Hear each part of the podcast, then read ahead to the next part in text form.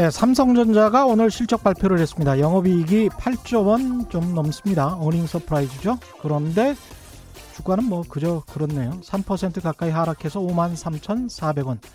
이미 주가에 2분기 깜짝 실적이 반영되어 있었던 것일까요? 아니면 미중 갈등이 계속되는 상황에서 삼성전자가 중간에 낀 상황, 앞으로의 미래를 걱정하는 것일까요? 또는 시가총액 비중이 너무 커서 삼성전자 주가가 급등하면 코스피 지수 자체가 부담이 되는 상황 때문에 그러는 것일까요?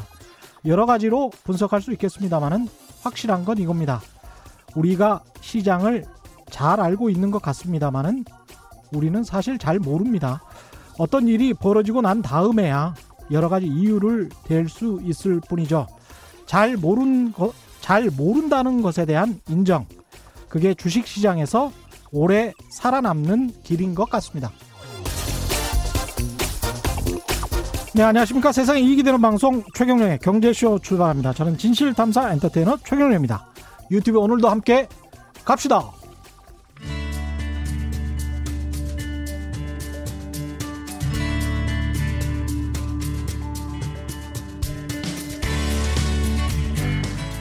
경제방송 아무거나 들으면 큰일 납니다. 듣고 또 들어도 탈이 나지 않는 최경령의 경제쇼. 네, 미국의 코로나19 확진자 수가 300만 명 수준이고 사망자 숫자는 13만 명을 넘어섰습니다. 최근 미국 많은 지역에서 다시 코로나19 확산세가 빨라지고 있고 우리도 재확산 우려가 높아진 상황이죠. 오늘은 코로나19로 인한 실물 경제, 특히 일자리 문제에 대해서 깊이 좀 알아보겠습니다. 박정호 명지대학교 특임 교수 모셨습니다. 안녕하십니까? 예, 안녕하세요. 예. 우리 청취자분들이나 시청자들은 네. 다른 방송에서 많이 보셔서 예. 익숙하실 것 같습니다. 아유, 뭐 그래 주시면 다행이고요. 예, 목소리도 난 읽으실 것 같고요. 일단 코로나 사태는 어떻게 보십니까? 다른 과거의 전염병 피해하고 좀 다른 양상인가요? 예, 좀 많이 다른 양상이고요. 이제 음. 7월이 되다 보니까 상반기 각종 통계가 이제 집계가 돼서 발표가 되지 예, 않았겠습니까? 이 통계 결과를 보더라도 이전에 여러 가지 불안과는 사뭇 다른 형태로 전개돼 왔던 것 같습니다. 예. 대표적으로 이제 경제 성장률 각 부문별 기여도만을 가지고 말씀을 드리면요. 예. 글로벌 금융위기 이후부터 지금까지 우리나라가 단 한 차례도 마이너스 성장을 한 적이 없어요. 그랬죠. 예, IMF 외환위기 때만 마이너스 5.1% 정도 성장을 했고 예. 그 다음 에는 무조건 플러스를 보였는데 예. 뭐 금, 어, 글로벌 금융위기라든가 남유럽발 재정위기라든가 이 수많은 우여곡절 속에서 음, 그래도 경제 성장률이 플러스로 만들어줬던 가장 큰 근저의 요인은 음. 여태까지는 다 서비스 부분이었습니다. 아, 서비스 예, 부분이군요. 서비스 부분이 항상 1에서 2% 사이에 견실한 분기별로요. 어. 성장세를 보여줬기 때문에 예. 그래도 우리가 양의 성장을 할 수 있었었는데 예.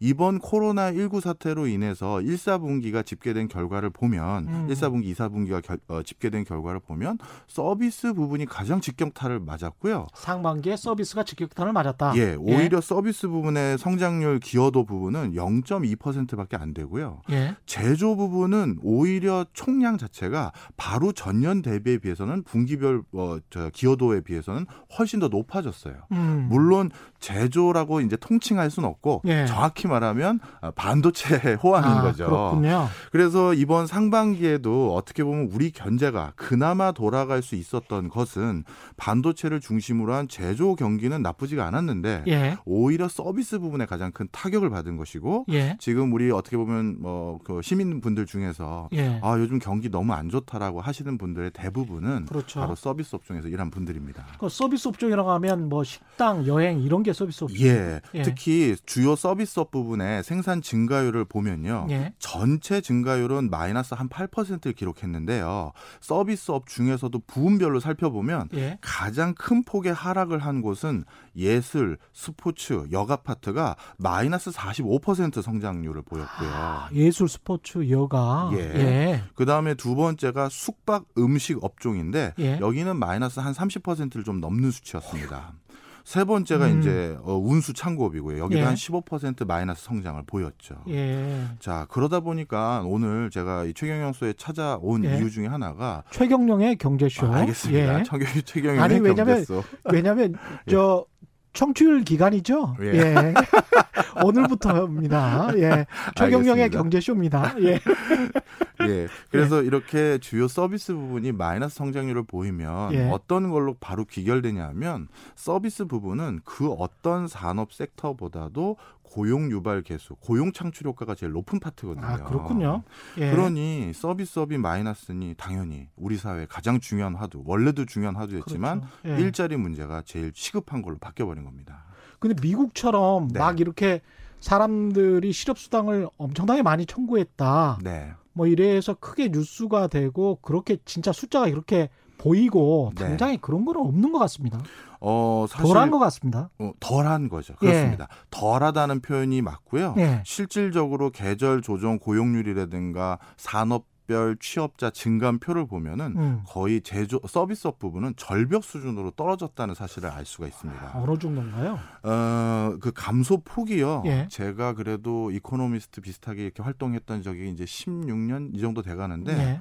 전 단 한 번도 이런 그래프를 본 적이 없어요.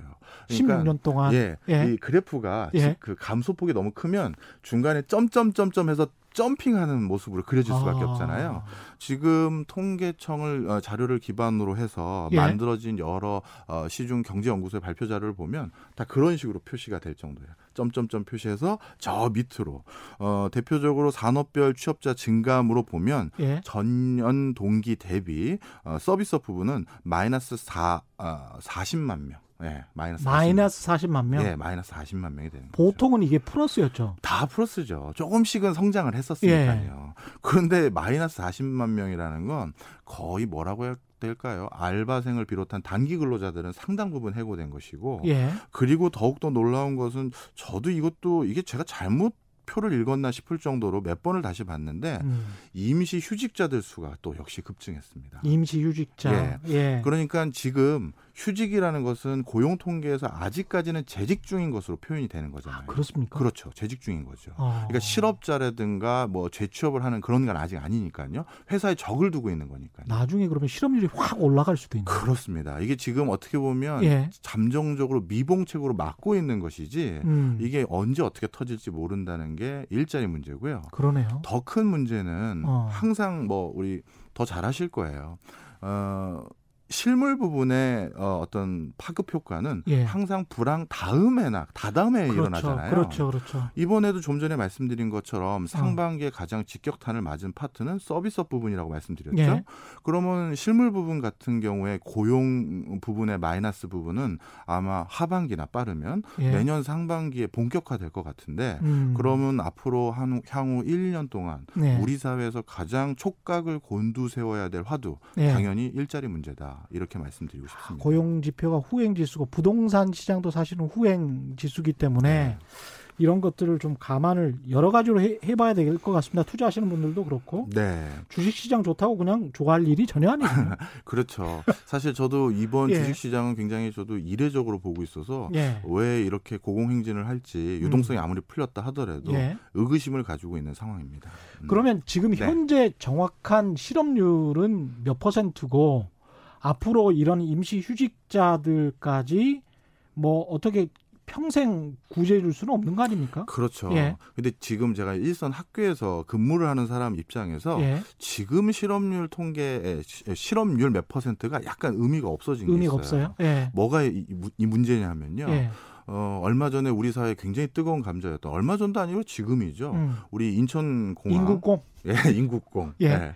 인천국제공항의 비정규직 이슈 있지 예. 않습니까? 예. 사실 비정규직의 정규직화에 대한 이슈는 이게 벌써 한 3년 전 이슈인데 예. 지금 대학생들 취업 시장에서는 그것마저도 배부른 소리로 바뀌어 버렸어요. 비정규직이든 정규직이든 어딜 다닐 수 있으면 된 거지가 지금의 세태입니다. 아, 신규 그러니까- 채용 시장에서는 그렇군요. 예. 그러니까 3년 전만 하더라도 아 거기는 비정규직이라서 전 지원 안 하고요, 교수님. 전 정규직 하는 어떤 걸 기대할래요? 라던가 음. 아니면 저는 비정규직으로 한 2년 일하고 있었었는데 정규직을 잘 안 시켜 줘요. 이게 이슈였는데 예. 지금은 비정규직으로 뽑는 데조차도 없는 거예요. 사기업이든 공기업이든 간에.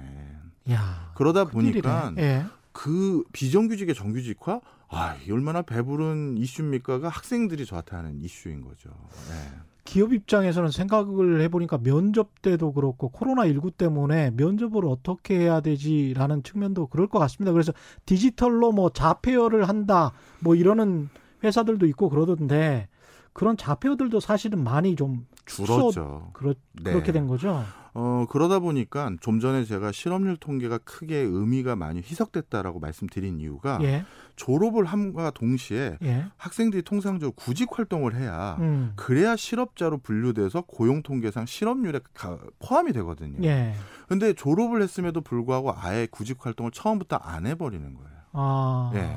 그러면 구직 포기자로 분류가 되다 보니까 그렇죠. 지금은 비경제 활동 분류로 넘어가서 실업률에 반영이 안 되는 거죠. 예, 잘못하면 IMF 세대처럼 코로나 19 세대가 등장하면 그 학번들은 또 한 1, 2년 쉬게 되면 또 아, 그렇죠. 굉장히 힘든 사태. 예, 이게 예. 미국과 우리나라의 경력 설계가 많이 달라진 부분인데요. 예. 미국 같은 경우는 어떤 특정 나이 때 어떤 career path 경로에 들어가지 못하면 음. 문제가 되는 것이 아니라 음. 나이가 어느 정도 들고 예. 다른 사회 경력을 쌓아서 얼마든지 견실한 회사로 이직을 할 수 있는 그런 직 어떻게 보면 직무 설계가 가능한 곳입니다. 아, 그렇게 돼야 되는데. 그게 돼야 되는 예. 정상이죠. 그렇게 돼야 되는데 우리는 무조건 젊고 막 대학 나온 사람만 뽑으니까 그리고 더큰 예. 문제는 그 대학 나온 그 어떻게 보면 그 찰나적인 순간 예. 졸업하고 1년 사이에 내가 처음 스타트를 대기업에서 시작했는지 맞아요. 중견기업에서 했는지 중소기업에서 했는지에 따라서 아 이게 참 표현이 좀 불편한 진실인데 사회 계층이 나눠져 버리거든요. 정말 그것도 고쳐야 되긴 합니다. 예. 예, 바로 그런 이유들 때문에요. 예. 물론 지금 저기 뭐 공단이라고 불리우는 예. 제조업 현장에서는 아직도 사람이 부족한 곳은 분명히 있습니다만 예. 학생들이 이제는 더 이상 거긴 갈 수가 없고 음. 1년 취업 준비를 더 하더라도 대기업이든 중견기업이든 공기업을 어떻게든 노리려고 했던 친구들마저도 예. 채용 공고가 안 나니 어. 이제는 뭐 말 그대로 쉬고 있다, 기다리고 있다 이런 상태인 겁니다. 이게 사실 코로나 19 이전에도 아버지 또는 삼촌 세대와 그 아들 세대, 조카 세대와의 직장 그 직위 가지고 지위 가지고 이 싸우는 문제, 을과 을들의 다툼처럼 그렇게 돼 버렸는데 이게 예. 더 심각하게 만드는 그런 양상이네요. 예. 예. 그래서 오늘 이제 본격적으로 말씀드릴 내용이요. 이런 일자리 문제가 점점 더 심화되고 가중될 예. 상황에서 여기에 대한 가장 중요한 해법을 가진 게 정부라고 생각이 들고요. 그렇죠. 왜냐하면 이제 코로나 19로 인해서 흔히 말해서 돈줄이 될 수 있는 경제 주체 기업도 쉽지 않고요. 음. 그다음에 가게도 쉽지 않습니다. 예. 이런 과정에서 고용 창출해서 소비랑 투자를 일으킬 수 있는 거의 마지막 남은 경제 주체들은 우리나라뿐만 아니라 외국도 국가일 텐데요. 예. 그럼 국가가 고용 창출에 어떤 전략 전술을 가지고 있느냐가 음. 코로나19를 벗어나서 정상 경로를 가는데 굉장히 큰 성패를 좌지우지하는 요소로 아마 바뀌어갈 겁니다. 정부가 어떻게 해야 됩니까? 예. 지금 그래서 그 우리 정부에서도 어, 디지털 뉴딜이라든가 예. 녹색 뉴딜, 뭐 환경 뉴딜이라고도 음. 부르는데 음. 이것을 이제 첫 번째 고용 창출의 어떤 뭐랄까 대안으로 제시하고 있는데요. 예.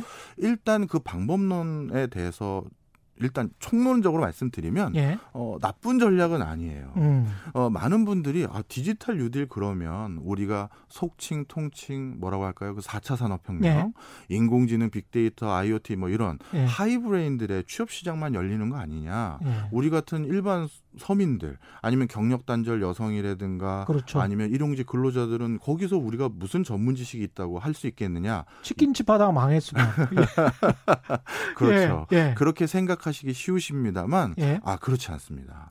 아, 사실 예. 이 디지털 분야의 일자리 중에서도요 음. 어, 여러 층이 있을 거 아니겠습니까? 예.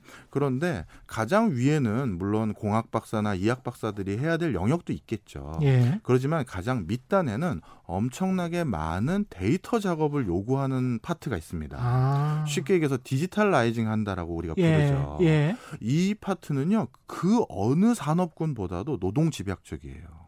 아, 인간이 입력할 수밖에 없군요. 그렇죠. 엑셀 예. 시트에 하나하나 숫자 입력하는 것들. 예. 그거 사람이 할 수밖에 없는 거잖아요. 제가 탐사보도 하면서 이거 많이 해봤거든요. 예.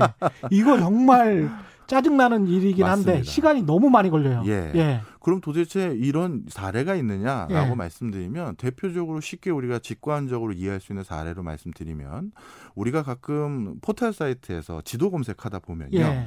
예. 어느 주소 치고 나면 그 주소지 현장 사진을 보고 싶으면 현장 사진 누르면 거기가 주변 증강현실로 나오잖아요. 예. 근데 그거 보시다 보면 기자님도 한 가지 특이한 사실 못 느끼셨어요? 어떤 뭐 예를 들어서 네이버나 다음에서 음. 아마 자동차가 돌아다니면서 그 현장 예. 사진을 다 찍어서 예. DB화 했을 텐데 예. 그런데 그 사진들 어디에도 사람이 없- 없어요. 어. 지나가는 사람들이 다 있었을 거 아니겠습니까? 그래, 그렇죠. 예. 예. 어느 순간 찍었을 테니까. 예. 사람이 하나도 없거든요. 사람을 지웠나요? 손으로 다 지운 겁니다. 손으로. 그래서 어, 모 포털 사이트 같은 예. 경우는 그 지도 DB를 구축을 하기 위해서 그 음. 일정 기간 동안 단기 근로자로 고용하는 사람 숫자가 거의 만 명에 가까워요. 어. 다 하나하나 손을 지워야 되니까요. 예. 대표적으로 또 방송 쪽에서도 그런 알바가 또 하나 있는데요. 예. 알바든 단기 근로든 간에. 예. 대표적으로 얼마 전에도 우리 사회 또 뜨거운 감자였던 엠번방 사건. 예. 이런 불법 그 사이트들 이런 것들을 또 방통위에서는 다 일일이 거- 검색해가지고 차단시켜야 되거든요 서버를. 그렇죠. 그렇죠. 그럼 그거 일일이 다 찾는 것도 누가 하겠습니까? 사람들이 수작업으로 다 사이트 들어가 보고 어. 어떤 불법적인 영상물이 있으면 그걸 화면으로 캡처해서 증거 남겨야 되니까요. 예. 그래서 그걸 방통위에 신고하는 게 통상적인 절차예요. 예. 근데 이것도 뭐 재밌는 에피소드인데 통상적으로 이 아르바이트를 남성 여성에게 모두 시켜봤는데 음. 최근은 남성에게 시키지 않고 있습니다. 왜요? 남성은 좀처럼 연락이 잘 안 와요. 뭐야? 예. 근데 주부님들은 보고 있는 거예요? 모르죠. 예. 주부님들은 예. 이게 아유 우리 애들이 보면 어떡하나 그렇죠. 걱정이 돼서 바로바로 신고를 하시는데 음. 상대적으로 신고율이 남성이 좀 떨어진대요. 그럼 그렇게 해서 돈을 벌 수도 있는 겁니까? 그렇죠. 어. 나름대로 이러한 분야에서 예. 이게 처음에 견실한 일자리가 되지는 못할 수는 있지만 음. 그래도 어떻게 보면 소나기 올 때는 피해야 되지 않겠습니까? 예. 어 지금 방금 예를 들어주신 것처럼 치킨집 문 닫았는데 예. 아니면 내가 항공사 기장으로서 승무원으로서 다니던 회사를 잠깐 음. 휴직하고 있는 상황에서 예. 뭐래도 생활비는 벌어야 되는 상황에서 음. 어느 정도 마중물 역할은 해줄 수 있다라는 게 어 뭐 이런 차원에서 디지털 일자리가 의미가 있고요. 잠재적인 일자리군요. 예. 그렇습니다. 예. 그리고 어차피 우리 사회가 4차 산업혁명이라는 그 길로 가야 되는 마당이라면 예. 이런 DB를 구축하고 인프라를 구축하는 건 언젠간 해야 되는 일이거든요. 예. 그런 차원에서 이거를 고용 창출 효과도 높은 상황에서 미리 앞당겨서 한다. 음. 저는 굉장히 의미 있는 일이라고는 일단 생각을 합니다. 그러니까 한강공원에서 과거의 어르신들이 뭐 휴지 줍는 것과 비슷하게 생각하면 되겠습니다. 그렇긴 하죠. 예. 그렇지만 어, 한강에서 뭐 이런 어떻게 보면 공공 근로를 하시는 분들 같은 예. 경우는 예. 간혹 억지로 일자리를 만들기 위해서 음. 그런 일을 일, 인위적으로 더 부여한 모습도 그렇죠. 있었어요. 예, 예, 예. 네. 예. 하지만 이거는 분명 이 초석을 다지면 필요가 있다는 그렇죠. 거죠. 예. 나중에 더 큰 부가가치를 창출할 수 있는 원동력은 된다는 거죠. 어. 그리고 이런 그러면 디지털 뉴딜이 그런 일자리를 창출할 수 있고 또 다른 뭐 이른바 아까 공학 박사 말씀하셨습니다만 공학 박사 그런 분들 제외하고 네. 좀질 높은 일자리는 또 어떤 것들이 예, 좀 설명을 예. 드리겠습니다. 이제 어떻게 보면 공학적인 지식을 어느 정도 가지고 계신 분들 중에서 예. 내가 좀 미래지향적인 사업으로 아, 이템이 있어서 창업을 하려고 하는 분들도 많습니다. 예. 그런데 이런 분들이 창업을 하기에 주저하게 만드는 요소들이 뭐냐면요. 예. 바로 내가 창업을 하려면 그거를 활용할 수 있는 데이터베이스나 DB가 국가에서 구축이 돼 있어야 되는데 그렇죠. 그게 구축되지 않기 때문에 제가 어떤 사업을 못 하고 있습니다라는 것들이 꽤 많아요. 아. 그런데 예. 만약에 지금 제가 말씀드렸던 어떤 이런 디지털 뉴딜을 통해서 음. 공공 부분에서 음. 창업을 하는데 필요한 원 소스에 해당되는 데이터를 음. 다 구축해서 창업하는 사람들에게 release를 한다라고 한다면 예. 어, 창업을 통해서 새로운 일자리가 유발되거나 창업이 활성화돼서 고용 창출이 되는 요소가 또 있는 거죠. 아, 그러네요. 그러니까 그 어떤 섹터 구역에 미용실이 몇 개가 있고 사, 유동 인구가 몇 명인데 그리고 여성으로 추정되는 사람들은 몇 명이고 뭐 이런데 그런 것들을 다 이렇게 입력해서 네. 우리가 인터넷으로 볼 수만 있다면 그게 네. 그리고 공개가 된다면 내가 미용실 창업을 준비 중인데 어느 쪽으로 가야지 뭐 이런 거 할 수 있다는 이야기죠. 맞습니다. 예. 그리고 지금도 우리나라에서 법원 판례들 같은 경우는요. 예. 그 판례들이 어디 모여 있는 DB가 있는 게 아니라 음. 어떻게 보면 뭐 변호사님들이 예. 십시일반 이렇게 판례집들을 얻어 가지고 그걸 취합해 오는 구조예요. 맞아요. 예. 그렇다면 예. 이 법, 법무부에서 예. 이런 판례들을 DB화하는 작업을 한다라고 한다면 음. 새로운 법률 서비스들, 예를 들어서 특허 관련한 지식재산 서비스라든가 음. 아니면 뭐 이런 것들에 대한 창업을 하고 법률 서비스 제공하는 분들이 훨씬 더 원만하게 그 업무를 수행하거나 내가 이번에 이런 분야에 창업을 해보겠다라고 음. 어, 또 선택할 수도 있겠죠. 이 사- 판결문 공개해서 판결문을 DB화하는 작업들. 네, 아 이것들은 사실 판사 검사님들이 굉장히 싫어하실 텐데. 싫어하죠.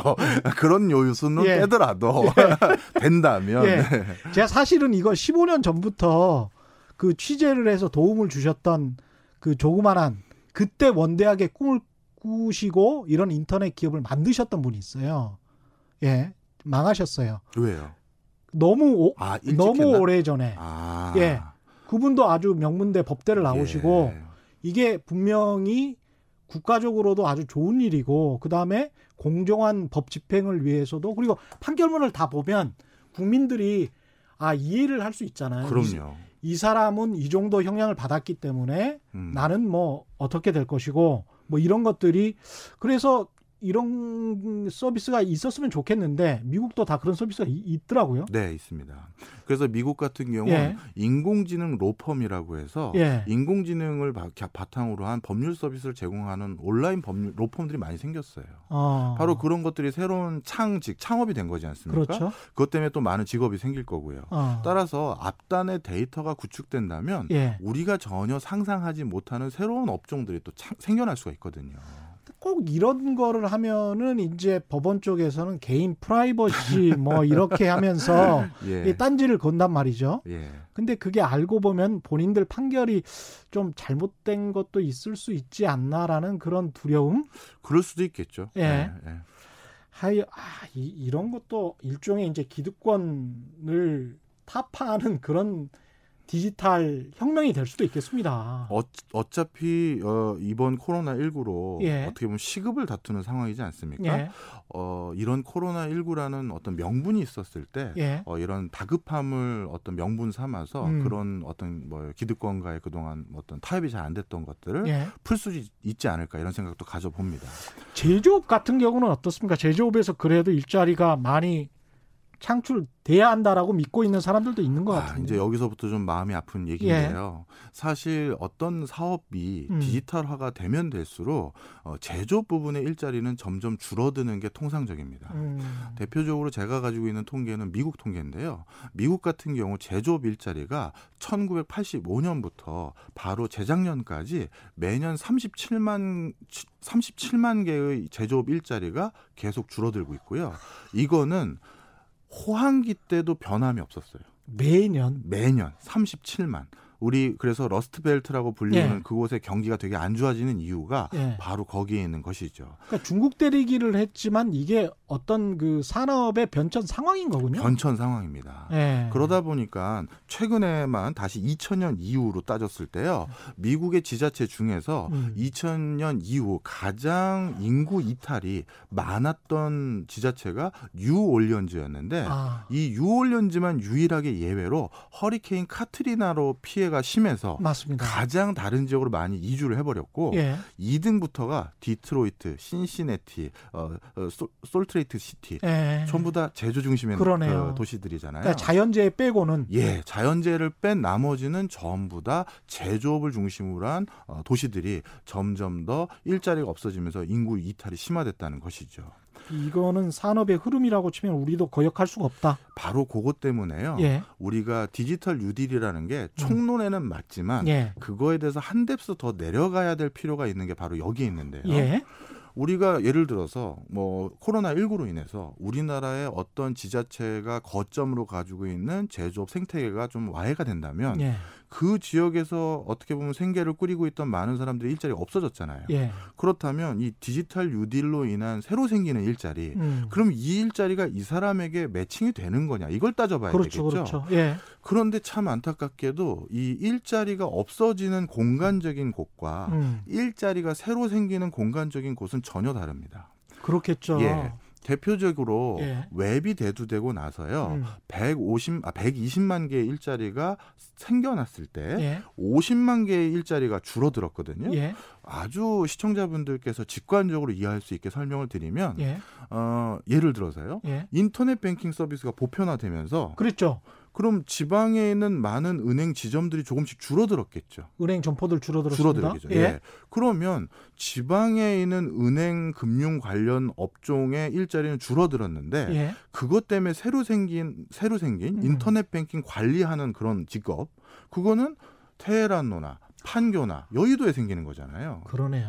그래서 디지털 뉴딜로 인해서 일자리가 늘 것 같긴 하지만 예. 그 느는 일자리의 공간적 위치가 어딘지를 면밀히 따져봐야 되는 거예요. 아, 이 공간도 또 집적화가 되고 과민화가 되면 또 서울이네. 그렇죠. 따라서 나는 지금 일자리를 예. 잃었는데 음. 내 주변에 일자리는 안 생겼다라고 하는 사람들이 많다면 예. 이거는 일자리에 대한 정책을 잘못 위반한 거죠. 그렇군요. 이게 인위적으로 그 효율성, 디지털의 효율성을 어떻게 거역하기가 힘든 상황이네요. 예, 맞습니다. 그리고 또 한 가지 주목할 부분은 음. 제조업 일자리들이요 어떻게 진화 발전을 하냐 하면 예. 초창기 이제 우리나라도 후진국이거나 음. 개도국이었던 초창기 시절에는 예. 제조업의 어떤 하나의 뭐라 할까요? 기틀이 다져지면 어느 동네 예. 울산이나 거제나 광양이나 포항 구미에 다져지면 음. 그 근처에 1차 벤더, 2차 벤더들이 모이는 집접 화가 더 일어납니다. 그랬죠. 그러다 예. 보니까 그 동네로 가면 관련 분야에 다양한 일자리가 있어서 내가 거기에서 계속 다음 잡, 다음 잡 일거리 이걸 얻을 수가 있었죠. 그렇습니다. 거제도 같은 경우에 그렇죠. 예.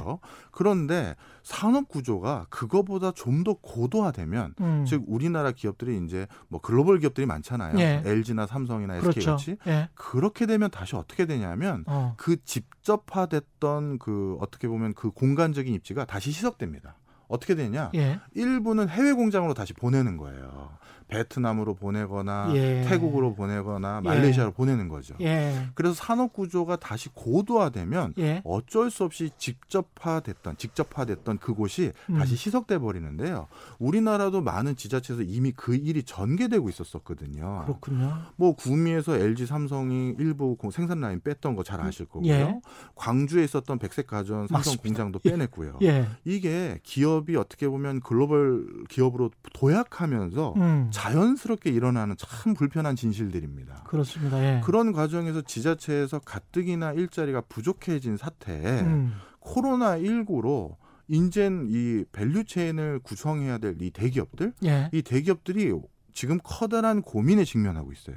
어. 뭐냐하면 코로나 19로 각 국가마다 보호무역주의가 강화될 게 분명해지고 예. 자국 기업 우선주의가 생길 게 뻔해질 것 같아 보이거든요. 예. 아마 코로나19가 언제 일단락될지 그건 저도 감히 그렇죠. 모르겠습니다만 그렇죠. 예. 일단락되고 나면 우리나라뿐만 아니라 세계 여러 국가들이 우리 일자리는 어디서 또 창출할 거냐 그 고민을 할 거란 말이에요. 그렇죠. 다 경제가 어려워졌으니까요. 그러면 뭔가 우리나라에서 외국 기업이 장사하고 가려면 음. 우리 그 나라 현지인들을 채용하는 형태로 네가 비즈니스를 하지 않고서는 예. 우린 니네 상품 안 받아. 니네 물건 관세 부과할 거야. 이런 식으로 배타적으로 나올 가능성이 많아요. 음. 지금도 이미 예. 우리 기업들이 많은 해외 진출을 할 때 합작 공장을 차리는 이유가 예. 현지 일자리를 창출한다는 그 조건. 아래서 비즈니스를 원만하게 할 수 있는 그, 그 조건이 붙어 있는 거거든요. 예. 그런데 코로나19 이후 그게 더 심해질 것 같습니다. 어. 자, 그렇다면 예. 지금 우리나라 여러 대기업들, 삼성, LG, 현대차 어느 나라도요, 제품을 만들 때 음. 우리나라 사람들에게만 판매할 생각으로 제품을 만드는 회사는 없어요. 예, 그렇지 않습니까? 예. 삼성 같은 경우도 매출의 90% 이상이 해외고요. 예. 그런 상황에서 자, 그러면 생산 라인을 어딘가 지금 전 세계 value chain이 여러 음. 물적 인적 교류가 차단되면서 망가진 상태에서 어딘가 본의 아니게 이제 코로나 19 때문에 다시 집적화해야 되는데 예. 옛날에는 value chain을 전 세계에 흩어져 놓은 게 오히려 부가가치를 높였지만 예. 그랬을 때 과연 공장을 어딜 선택할 것인가? 이미 인건비도 많이 오르고 음. 땅값도 많이 오른 우리나라에 예. 공장을 해외 공장을 다시 가져올 것인지 예. 그나마 여기 있던 공장마저도 음. 해외에 물건을 팔기 위해서 예. 거기로 빼내갈 것인지 저는 이 부분도 굉장히 지금 걱정을 하고 있어요. 그러면 사실은 정부 입장에서는 네. 그리고 국가적인 차원에서는 아 일자리가 좀 늘어났으면 좋겠다는 건데 기업 입장에서는 사실 일자리가 늘어났으면 좋겠다는 것보다는 생존이 수익, 먼저 수익이 늘어났으면 좋겠다 그렇죠. 하잖아요. 생존이 먼저거든요. 그렇죠? 그러면 이제 서로 어떤 이해가 충돌하는 부분이 있는데 그거를 잘 타협을 해줘야 되는 측면이 있겠습니다. 맞습니다. 예. 그렇지 않고서는 음, 지금 특정 제조업을 중심으로 그나마 생태계가 돌고 있는 지역 경제, 예. 서울과 수도권 비해서 지금 지역 경제는 더욱 더 체감하는 수위가 높거든요. 그렇죠. 그런 곳에서는 정말 어떻게 보면 어느 수준 이하로 나락으로 떨어지는 경우가 가능하고요. 예. 그렇게 음. 특정 제조 기능을 중심으로 성장해 왔던 지자체가 예. 그 제조 기능을 잃었을 때 우리가 어떤 일이 일어나는지 우린 디트로이트를 보고 알 수 있죠. 그렇죠. 어, 예. 1960년대 미국의 4대 도시 중에 하나였던 디트로이트는 음. 자동차라는 그 어떤 경쟁력을 상실하고 나서 디트로이트 시민의 85%가 타 지역으로 이주해 가지고요. 결국 미국 지자체 역사상 최초로 파산을 파산했어요. 있습니다. 예. 이게 저는 예. 우리가 지금부터 미리 예. 뭐 유비무환이라고 해야 되나요? 음, 음. 준비하지 않고서는 이게 꼭 남일이라고 보지는 않습니다. 근데 밖에 나가 있는 기업들을 유도를 하려면 국내로 유도를 하려면 결국은 이제 세제 혜택이랄지 이런 것들밖에 없을 것 같아요. 오늘 점심에도 어떤 경제지 기자를 만나서 이야기를 들었는데 해외에서 한 1,700억 정도를 번 사람이 있어요. 네. 예. 벌어 번 벤처 기업인인데 이 1,700억을 국내로 들여오려고 하니까 세금이 굉장하더라는 거예요. 거의 절반 정도가 네. 세금으로 나가서 실제로 있었던 일입니다. 그래서 싱가폴로 이동을 아이고. 이동을 시켰고 그 싱가폴에서 지금 그냥 펀드를 하면서 싱가폴은 또 거주 기간 6개월이 돼야 이제 영주권을 주고 그렇지 네. 않습니까? 그래서 이제 왔다 갔다 하고 있다는데 그 돈이 한국으로 왔으면 근데 사실은 애플이나 다른 나라들도 다 다른 국가의 이 거대 기업들도 다 마찬가지지 않습니까? 그렇죠. 이 문제가 좀 있는데 네. 우리 정부가 어떻게 해야 됩니까 이거는? 이 과정에서요. 예. 그거와 같은 답변이 어떻게 보면 될 수가 있는데 예, 또한 가지 중요한 게 예, 지금 산업적으로 코로나 19 이후로 변화될 산업 행태가 언택트라는 단어 많이 하지 않습니까? 예, 바로 이 언택트로 바로 또 유발될 게 일자리, 고용에 경계가 허물어진다라는 걸 말씀드리고 싶어요. 일자리 고용의 경계가 허물어진다. 그것 예. 때문에 우리가 그동안 우리의 일자리를 지키기 위해서 만들어 왔던 음. 일자리의 양도 그렇고 질도 유지하기 위해서 만들어 왔던 여러 정책들이 있지 않습니까? 예. 뭐 최저임금도 있을 수 있고요. 아니면 뭐 뭐라 할까요? 그그 일자리를 나누는 거 있지 않습니까? 광주에서 했던 광주형 예, 일자리라든가 광종 일자리. 예, 그다음에 또 52시간제라든가 예. 이런 많은 제도들에 대해서 이제 중장기적으로 다시 한번 고민을 해야 될 때가 됐습니다. 왠지 좀 설명을 예. 드릴게요. 재밌네요. 예. 어, 이거는 이 사례로 또 설명드리면 시청자분들이 또 쉽게 이해하실 음. 것 같은데 2002년도에 만들어진 글로벌 온라인 인력 플랫폼이 하나 있어요. 예. Upwork라는 사이트인데요. 음. 이 Upwork라는 사이트에 들어가 보시면 ICT와 관련된 모든 그 엔지니어들을 온라인 생- 상에서 채용할 수 있는 거대한 플랫폼입니다. 예. 여기에 그 지금 일자리를 구직하고 있는 전 세계 엔지니어만 450만 명이고요. 음. 여기에서 사람을 채용하는 상시 등록 기업만 54만 개가 있어요. 예. 뭐 웬만한 국가 수준이죠. 그렇죠. 근데 여기에 들어가 보시면 음. 아마 시청자분들 이거 다 들으시고 한번 들어가 음. 보시면 아시겠습니다만 정말 아프리카 가나 출신의 아무 경력도 없고 이제 나는 경력을 쌓아야 됩니다. 음. 저는 대신 시간당 1불이에요. 3불이에요. 이 친구부터. 반대로 저는 구글 출신입니다. 예. 애플 출신입니다. 어. 당신이 어떤 앱을 사용해 봤다면 내가 개발하는데 인발부 됐던 거예요. 오. 라고 하면서 예. 시간당 뭐 100불 이상을 200불 이상을 요구하는 엔지니어도 다 있어요. 예. 시간당 1, 2불부터 200불까지 거의 음. 100배 가까운 임금을 제시하고 있는 그런 엔지니어들이 있는 거죠. 왜냐하면 자기가 받고 싶은 연봉을 자기가 제시하는 그렇죠. 거니까요. 예. 자 그러면 여기서 많은 분들이 이 의구심을 가지실 거예요. 2억 만리에 그런 엔지니어들이 있는 건 알겠는데 음. 그래도 우리가 일을 시키려면 뭐 웹 디자인을 시키거나 프로그램을 유지 보수하는 일을 시키려면 간간히 얼굴도 보고 회의도 해야 되는데 그렇죠. 그 몰리는 사람을 내가 뭘 믿고 일을 시키느냐 음. 이렇게 생각하실 수 있을 텐데요. 음. 정말 죄송한 표현이지만 음. 정말 죄송한 표현이지만 기자님이나 절 고용한 것보다 예. 여기 이 사이트에서 이 엔지니어들을 고용하는 게 훨씬 더 믿음이 갑니다. 어. 왜 그런지 설명을 드릴게요. 예. 제가 예를 들어서 어떤 뭐 중동이나 예. 어 저기 뭐 중 중남미에 있는 음. 좀 나름대로 상대적으로 저렴한 예. 어떤 엔지니어를 고용했다고 가정해 보겠습니다. 예. 그럼 그 중동이나 중남미에 있는 그 엔지니어는 자기 집이나 자기 오피스나 집 앞에 있는 커피숍에서 일을 시작해야겠죠. 예. 뭐 프로그램을 짜든 웹 디자인을 해주던 그렇죠. 그런 거를 할 때 어떻게 해야 되냐면 아까 말씀드렸던 그 사이트에 접속을 해서 음. 스타트 버튼을 눌러야 돼요. 그러면 그 친구가 키보드 치고 마우스 움직이는 게 10분 단위로 체크가 돼서 지급할지 여부, 어, 아니할지의 여부를 결정을 해줍니다. 어. 그러면 예를 들어서 예.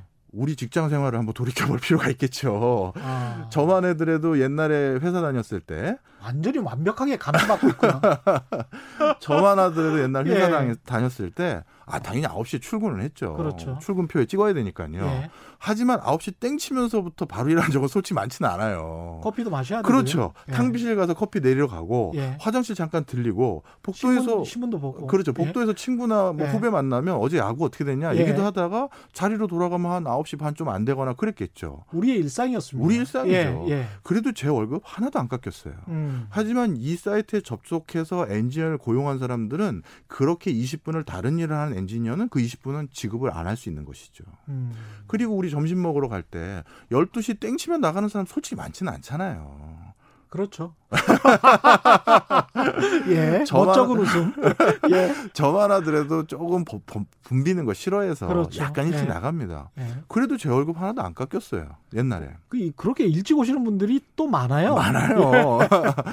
자, 그런데 예. 이 사이트에서 만약에 일감을 구했던 사람이 있다면 예. 그렇게 하면 또 그 그 시간대는 지급을 못 받는 겁니다. 어. 그래서 이렇게 생각하시면 좋을 것 같아요. 언택트 물론 어쩔 수 없이 우리가 하긴 하겠지만 그거 신뢰가 가겠어? 믿음이 네. 가겠어? 그건 우리의 착각이고요. 음. 언택트 환경이 어떻게 보면 대면 환경보다 훨씬 더 신뢰감 있게 누군가를 고용하고 누군가에게 지급을 할 수 있는 시스템이 완비될 수 있다는 겁니다.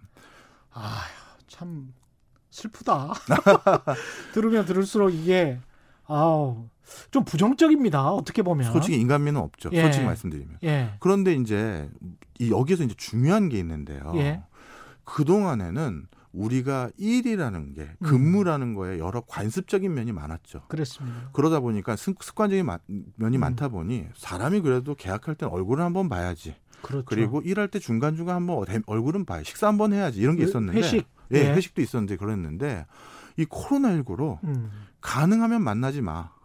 그렇죠. 가능하면 접촉하지 마. 마. 예. 그렇죠. 그렇죠. 예. 그러면서 어떤 데는 심지어 언택트로 가라는 거예요.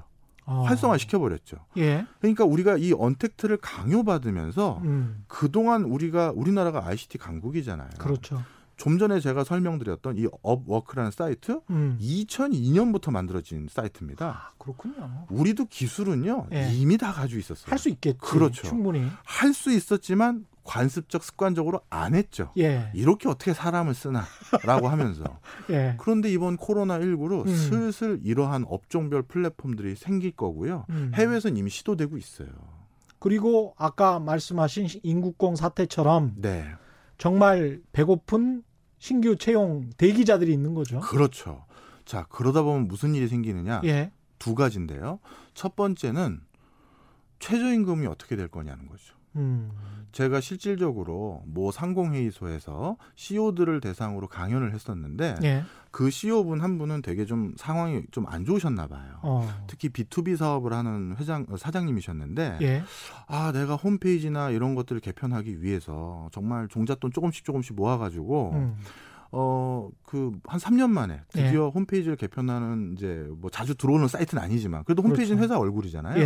예. 그래서 이걸 개편하려고 우리나라 뭐 홈페이지 예전에 내 거 개편해줬던 업체를 찾아갔더니 음. 견적을 많이 올렸더라는 거예요. 어. 그래서 왜 이렇게 올렸습니까 했더니 뭐 당연히 시간당 급여도 올라갔고 음. 요즘 물가도 있고 예. 그래서 올랐습니다 했는데 그 사장님은 솔직히 예. 아이 그거 다 존중하고 최저임금 인상도 이해하고 내 다 이해는 하지만 예. 자기는 그 돈을 내고 홈페이지를 개편할 돈은 없었대요. 어. 그래서 고심을 하고 있던 찰나에 박 교수님이 어. 강의 중에 최저임금을 적용 안 받으면서 홈페이지를 개편할 수 있는 곳을 알려주셨잖아요가 된 거예요.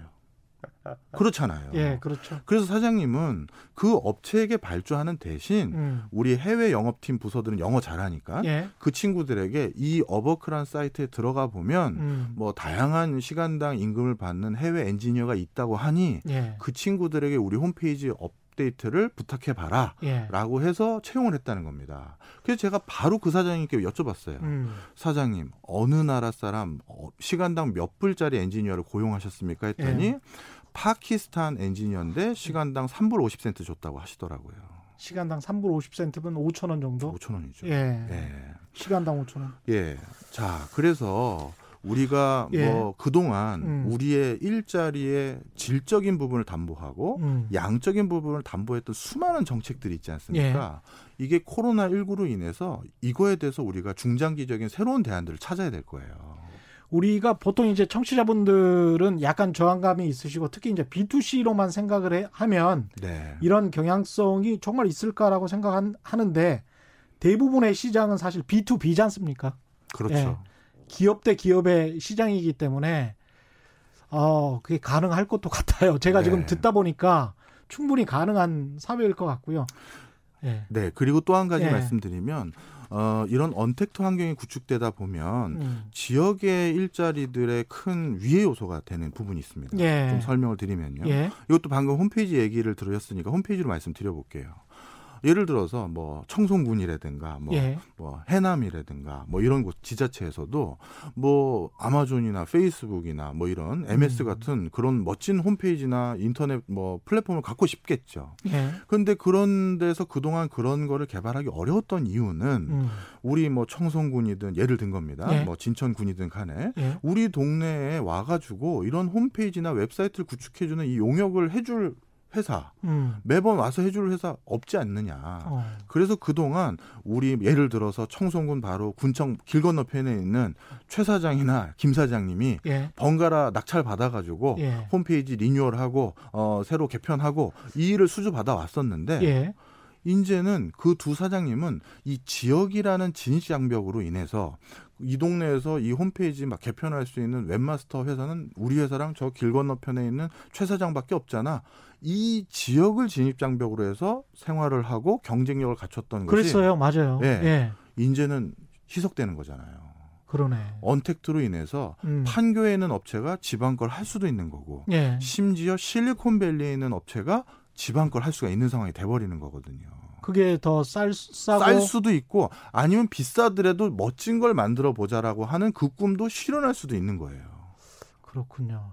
지금 질문이 굉장히 많이 들어오고 있어가지고요. 질문을 좀 네. 강선모님 같은 경우는 물론 제조업 일자리 비중이 줄어들 것 같지만 영국의 길이 아닌 독일의 길도 있을 것 같습니다. 이렇게 말씀하셨는데요. 예. 독일의 길이 어떤 부분을 음. 말씀드리는지는 모르겠습니다만 독일 같은 경우도 어, 본인들의 제조업 일자리를 먼저 하기 위해서 선택한 게 독일이 4차 산업혁명 원년 국가라고 하잖아요. 그렇죠.